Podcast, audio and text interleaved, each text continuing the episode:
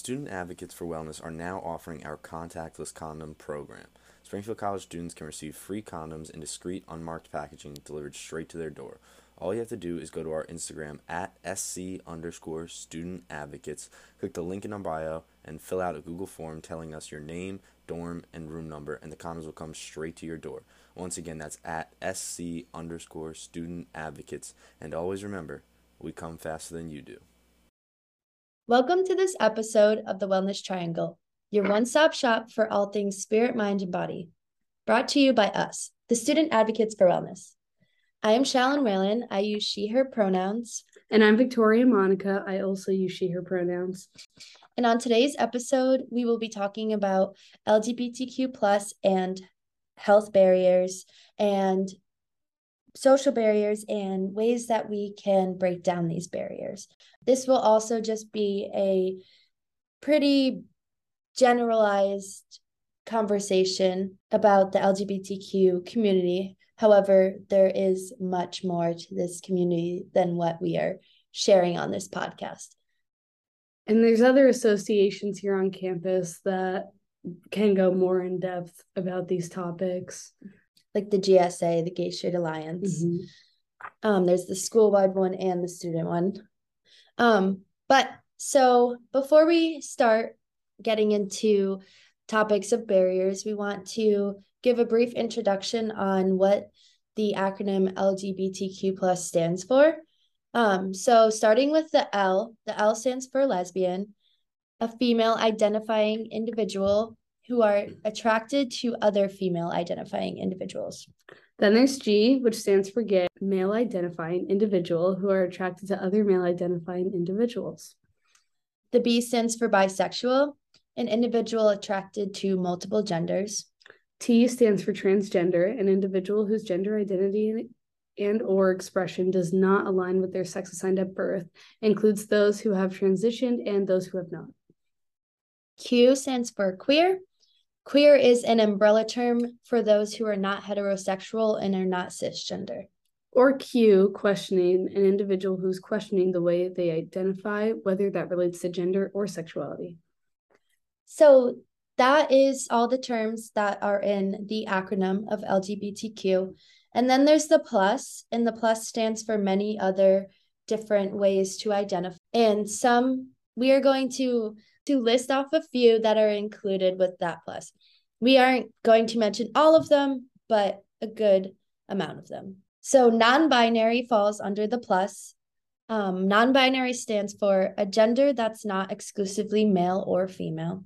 There's also asexual that refers to someone's sexuality, a person who has no sexual feelings or desires, or who is not sexually attracted to anyone. Then there's demisexual, a person who only feels sexual attraction to someone after they've formed a strong emotional bond with them. Polyamorous, the practice of engaging in multiple romantic relationships with the consent of all people involved. And intersex, an individual born with the reproductive or sexual anatomy that fits both male and female.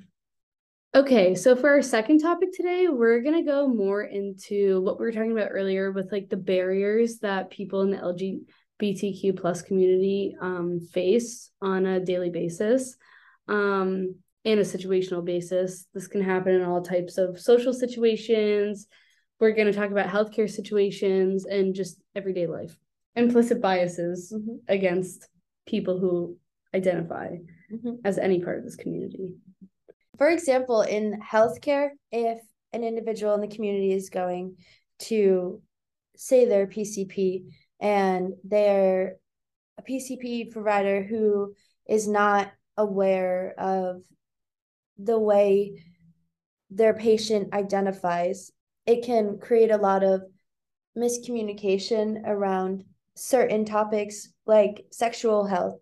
Sexual health for the LGBTQ plus community is very limited and it is not talked about at primary care providers or schools to the extent that it should be. Mm-hmm. Um, yeah, and to add on to that, um, other things of that nature with the social barriers, um, it's especially hard too when you know, you're in school and like teachers are maybe not as educated or they prioritize using correct pronouns or referring to the student as how they would like to be referred to.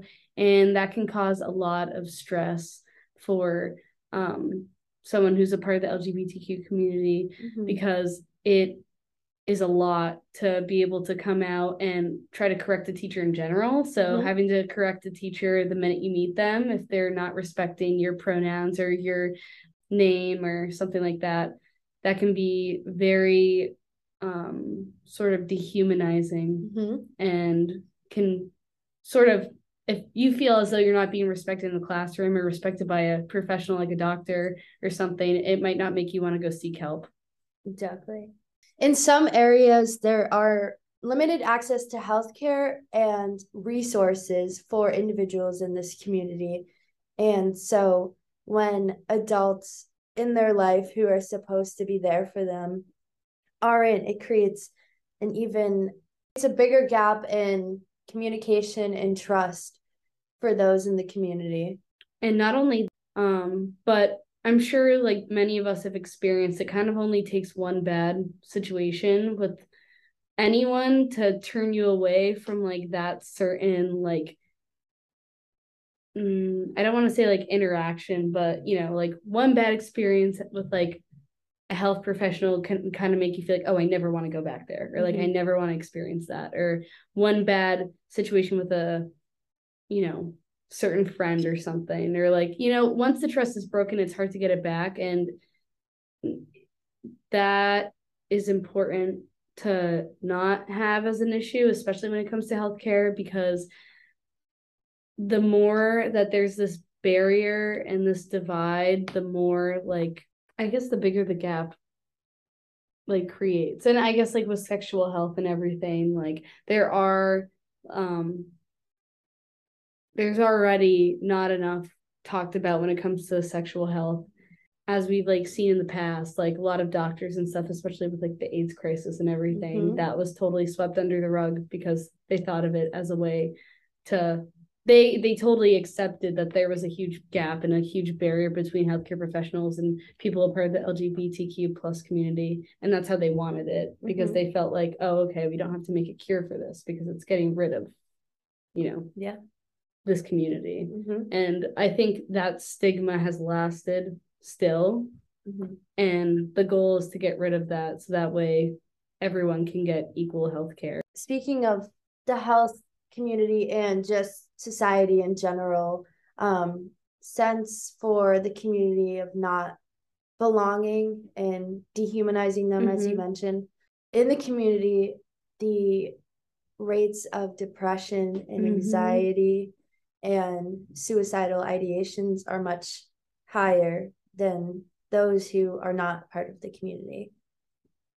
Absolutely. And I think the reason, like you said, it's you know, this community has growing numbers and all things mental health and experiences like that is just because of all the years they've been suppressed and mm-hmm. kind of or it's not suppressed, is it like mm-hmm. all the years that they've been oppressed and not listened to or treated like they're invisible mm-hmm. that is only gonna keep making things worse. Yeah. The LGBTQ plus community needs conversation with people who aren't a part of the community mm-hmm. in order to build that bridge in that gap. I'm glad you mentioned the bridge because now we can talk about what individuals in the community themselves and not in the community can do um, to provide support and building that bridge and closing that gap. Um, so, one huge main one is to never make assumptions about an individual. Never assume anyone is straight, never assume they identify um, in the binary, and always be respectful to other individuals. And when you introduce yourself, introduce yourself and be like, Hi, I'm Shallon. I use she, her pronouns. And by doing that, it shows other individuals that like it doesn't say your sexuality or whatever. It does identify or it does explain how you identify. However, um, it creates a safe environment for those who may not identify in the binary. So they feel like they are being seen, like they feel like they're being heard and respected. If you set, yeah, if you set the precedence by showing individuals that you are willing to respect their pronouns and you are willing to use their right names, not their dead names, that it makes them feel more human, more part of the community. And it's just to be done more often with everyone, part of the community or not.